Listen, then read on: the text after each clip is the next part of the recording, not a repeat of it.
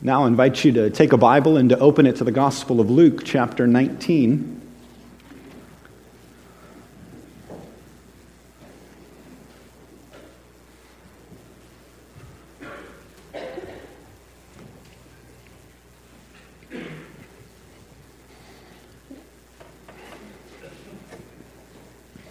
We're going to read the second half of the Gospel of Luke, chapter 19 picking up in verse 28, where what we will begin to read is what is most often read the Sunday before Easter, where Jesus is physically going to be entering Jerusalem and experiencing the last of his ministry here on this earth. But we're getting to it a bit early because as a church family, we're going through the Gospel of Luke chapter by chapter. And we will still get to the cross and the resurrection on, on Easter weekend. But all of the Gospels are structured that they give us information about Jesus' life from birth to adulthood, and then for a period of three time in his public three years of his public ministry. But then when we get to the last week of his life, each gospel just goes into slow motion and gives us more detail about that one week of time than we often get about the previous 33 years of experience. And it's a way of every gospel writer to say, this is the most important information for us to make sense of his birth and his childhood and any other things he did or said, we have to zoom in our attention, excuse me, to what happened in that final week of his life. Hopefully, you found it. It's on page 878 uh, if you're using one of the Bibles provided for you, beginning in verse 28. And when he, Jesus, said these things, he went on ahead, going up to Jerusalem. And when he drew near to Bethphage and Bethany, at the mount that is called Olivet, he sent two of his disciples, saying, Go into the village in front of you, where on entering you will find a colt tied, on which no one has ever yet sat. Untie it and bring it here. If anyone asks you, Why are you untying it? you shall say this The Lord has need of it. So those who were sent went away and found it just as he told them. And as they were untying the colt, its owner said to them, Why are you untying the colt? And they said, The Lord has need of it. And they brought it to Jesus, and throwing their cloaks on the colt, they set Jesus on it. And he, as he rode along, they spread their cloaks on the ground. As he was drawing near, already on the way down the Mount of Olives, the whole multitude of his disciples began to rejoice and praise God with a loud voice for all the mighty works that they had seen, saying, Blessed is the King who comes in the name of the Lord. Peace in heaven and glory in the highest. And some of the Pharisees in the crowd said to him, Teacher, rebuke your disciples. He answered, I tell you, if these were silent, the very stones would cry out. And when he drew near and saw the city, he wept over it, saying, Would that you, even you, had known on this day the things that make for peace. But now they're hidden from your eyes. For the days will come upon you when your enemies will set up a barricade around you and surround you and hem you in on every side and tear you down to the ground, you and your children within you. And they will not leave one stone upon another in you because you did not know the time of your visitation. And he entered the temple and began to drive out those who sold, saying to them, It is written, My house shall be a house of prayer, but you've made it a den of robbers. And he was teaching daily in the temple. The chief priests and the scribes and the principal men of the people were seeking to destroy him, but they did not find anything they could do, for all the people were hanging on his words. And that'll conclude our reading for this morning.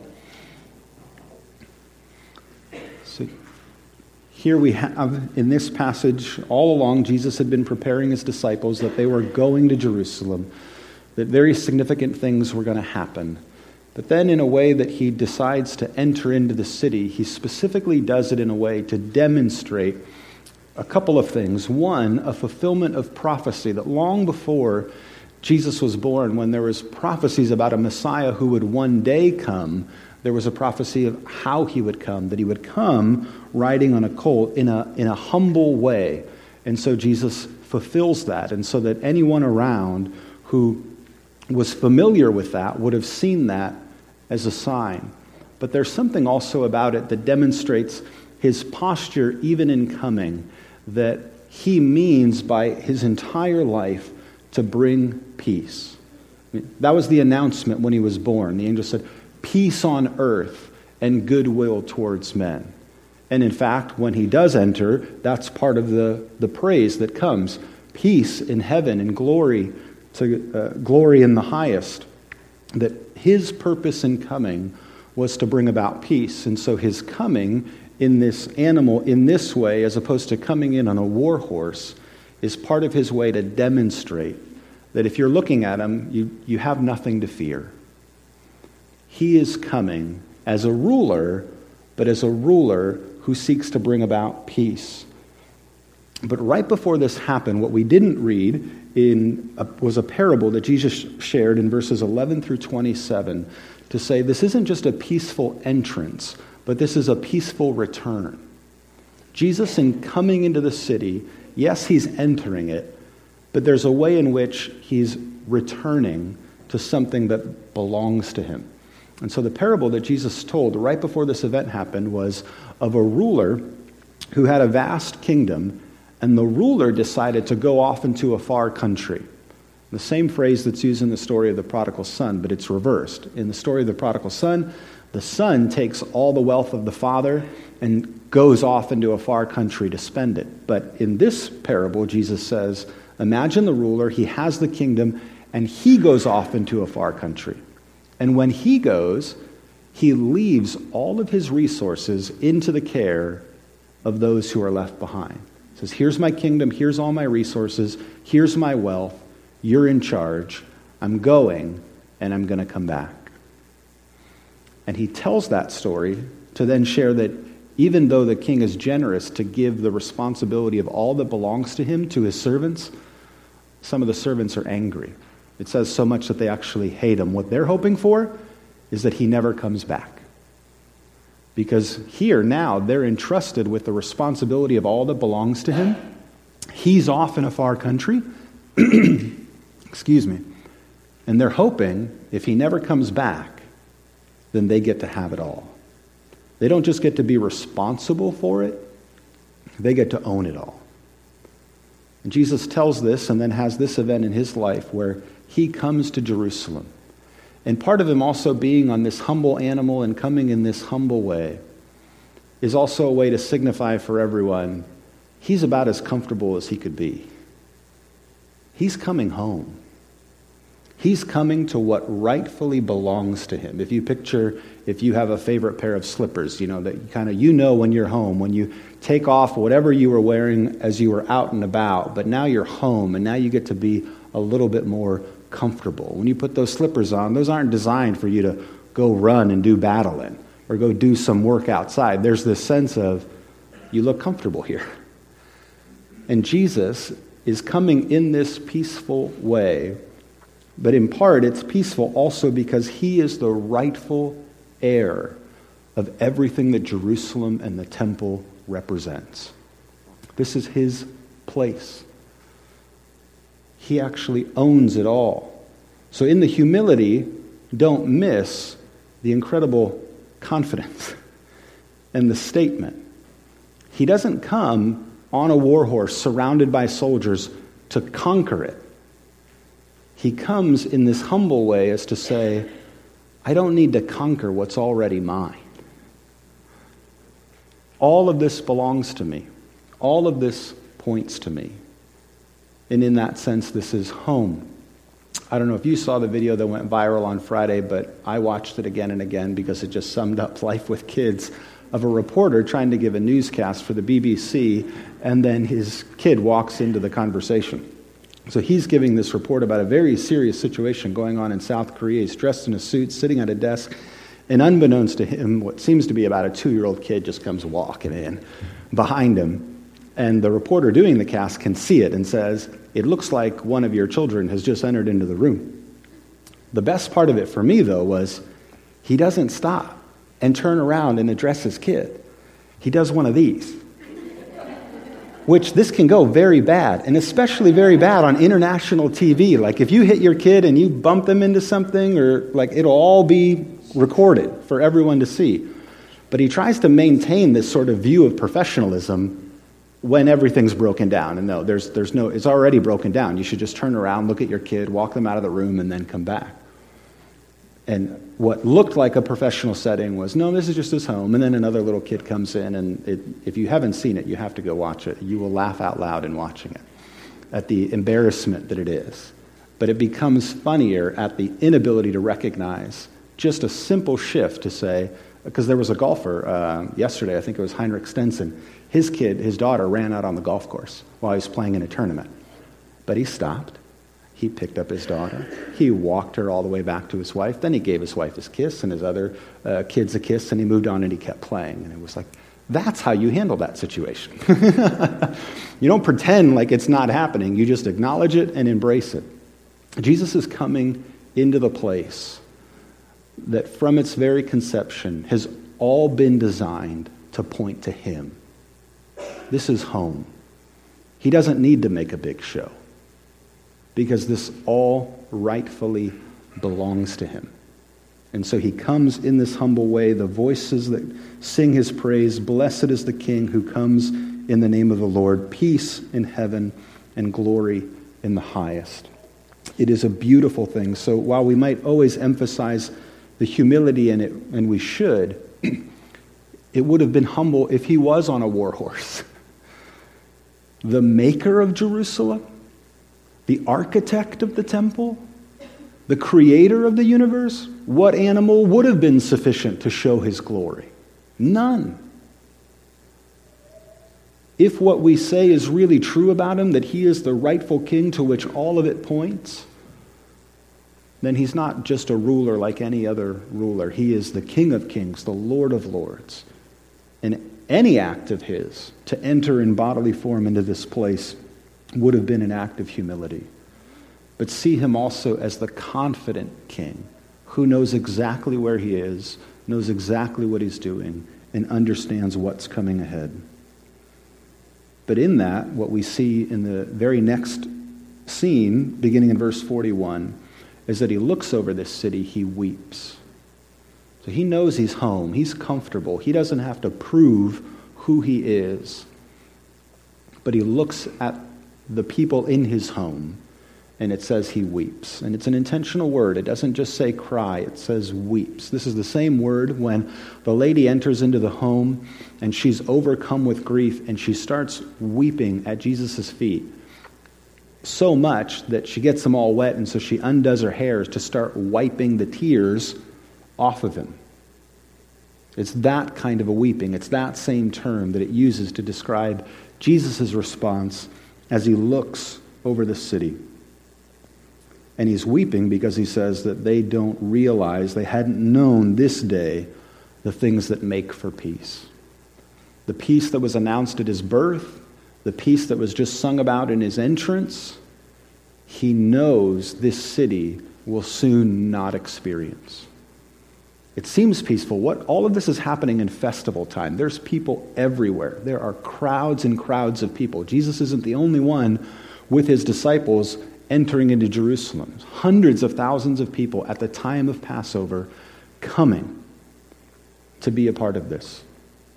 And he looks at all of them and realizes those who are don't know who he is, who can't recognize what he's going to do, who don't know him to be the rightful king everything they see, every building they look at, every fixture that is represented. As the rightful king, he knows within a 30 year time is going to be completely flattened. There won't be a temple to keep bringing the family back to at festival time. And he knows that. And part of his message is to forewarn them of that that what looks like peace is not peace, and what you're rejecting in me is the one trying to bring peace. If you would listen to me and follow me, you'll experience a peace that no one can take away.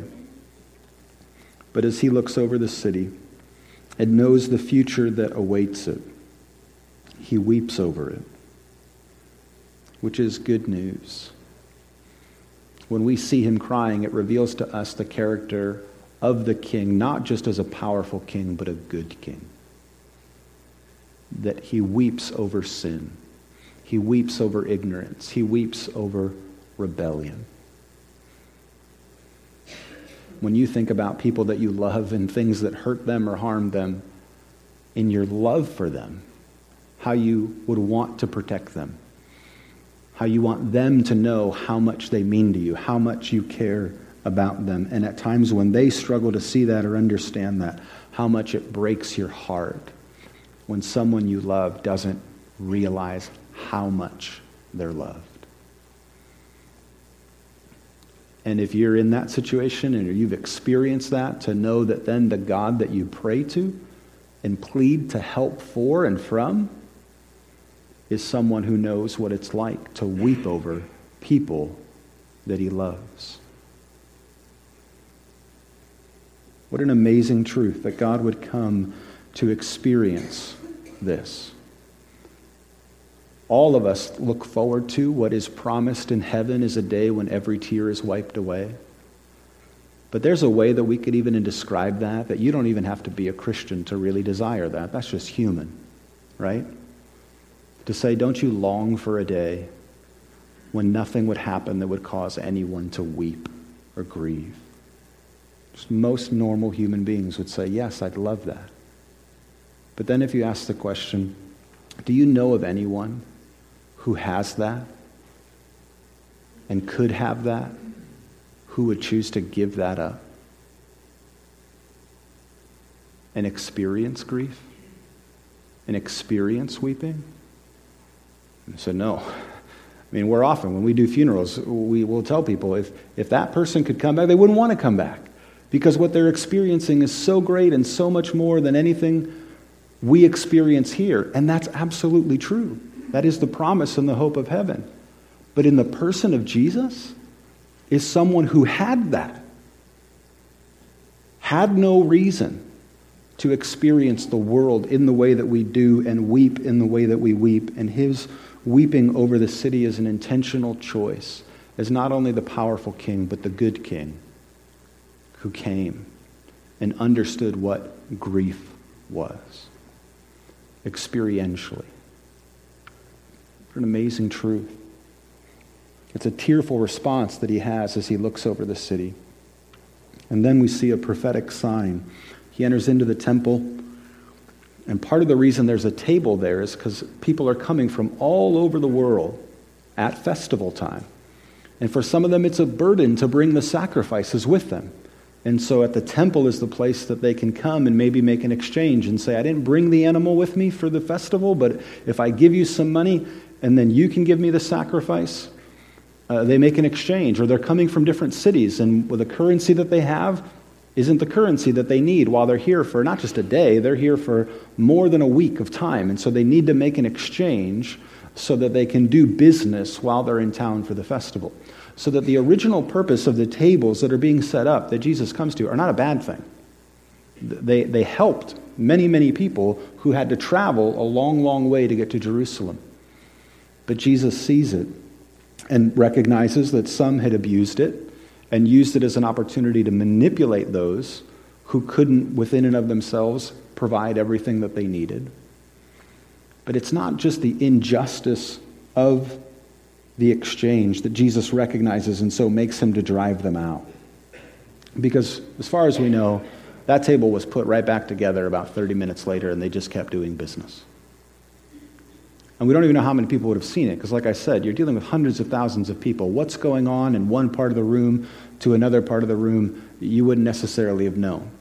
Uh, Friday night, I'm just thinking of this, describing the chaos.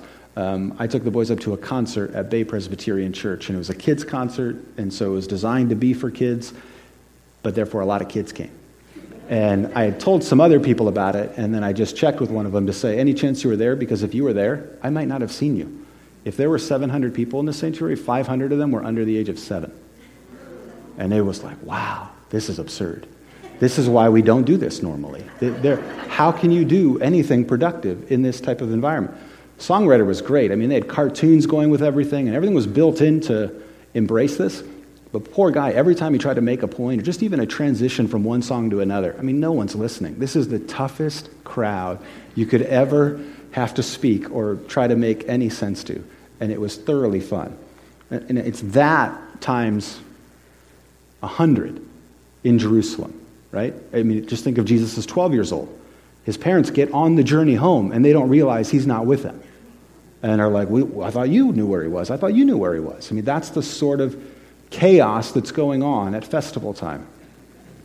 So this table probably comes right back up 30 minutes later. The exchange keeps happening all week. But for someone who saw it, for the disciples who were right there, it's a sign, it's a prophetic sign. Because what Jesus knows that everyone else doesn't know is that even every good attempt they're making to mediate who has this sacrifice, who has this money, how can we make this all work?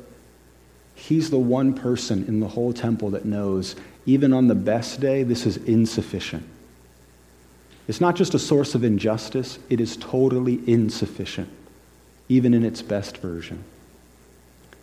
And that He's the one who's going to be the sufficient sacrifice that this table and that altar have never been able to bring about. And He knows that. And he knows that the righteous anger of God towards sin is going to come upon him. So it's not just in Gethsemane where we see him weeping, Lord, if there's any other way, let there be an any other way. I mean, he's looking at the table and saying, This is one of the things that's kind of set up to be that way, and it's not doing the job, and he flips it over. This isn't sufficient. This isn't getting to the root and the heart of sin in the lives of people. This sacrifice, this exchange of money for this or that, it's not bringing about true healing to people. They're still lost. And in some ways, they're getting more lost because they think it's sufficient. And so he's the one who says it's not just this table that's going to go, it's the curtain that's going to go, it's the walls that are going to go, this whole thing is going to be down to the ground after he dies and rises again. And that's part of what made him uh, a volatile figure for some. They didn't like what he was saying. Because in his speech, in his actions, he was pointing people to this reality that even in their best of intentions and efforts, it was not sufficient for what needed to be done. But here's the thing he's standing right there as a willing sacrifice. Every other sacrifice that came didn't come on its own. Someone had to drag it kicking and screaming, or they had to pay for it when they got there. He knows it's coming. He's standing in the middle of it. He's not running from it. He's broken over it and weeping, but he doesn't leave. He's a willing sacrifice and atonement for the sin that we have.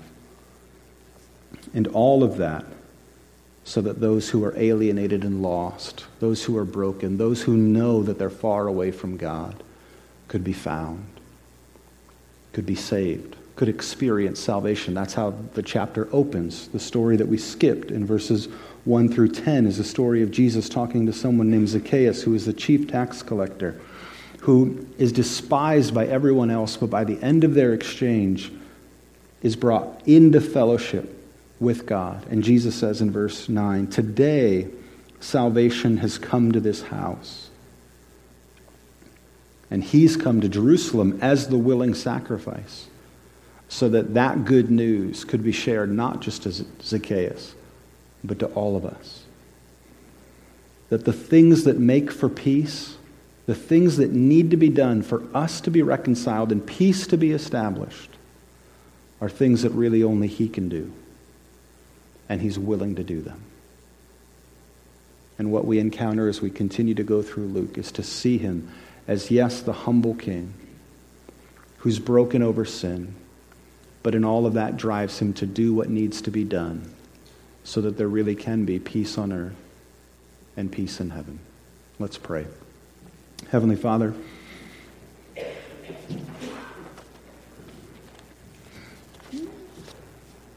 we recognize on our part the strangeness and the inability for us to truly grasp what it meant for you to experience life on this earth. That for us, it's all we know. And even there, it's a puzzle for us to figure out most of the time. But for you to choose to come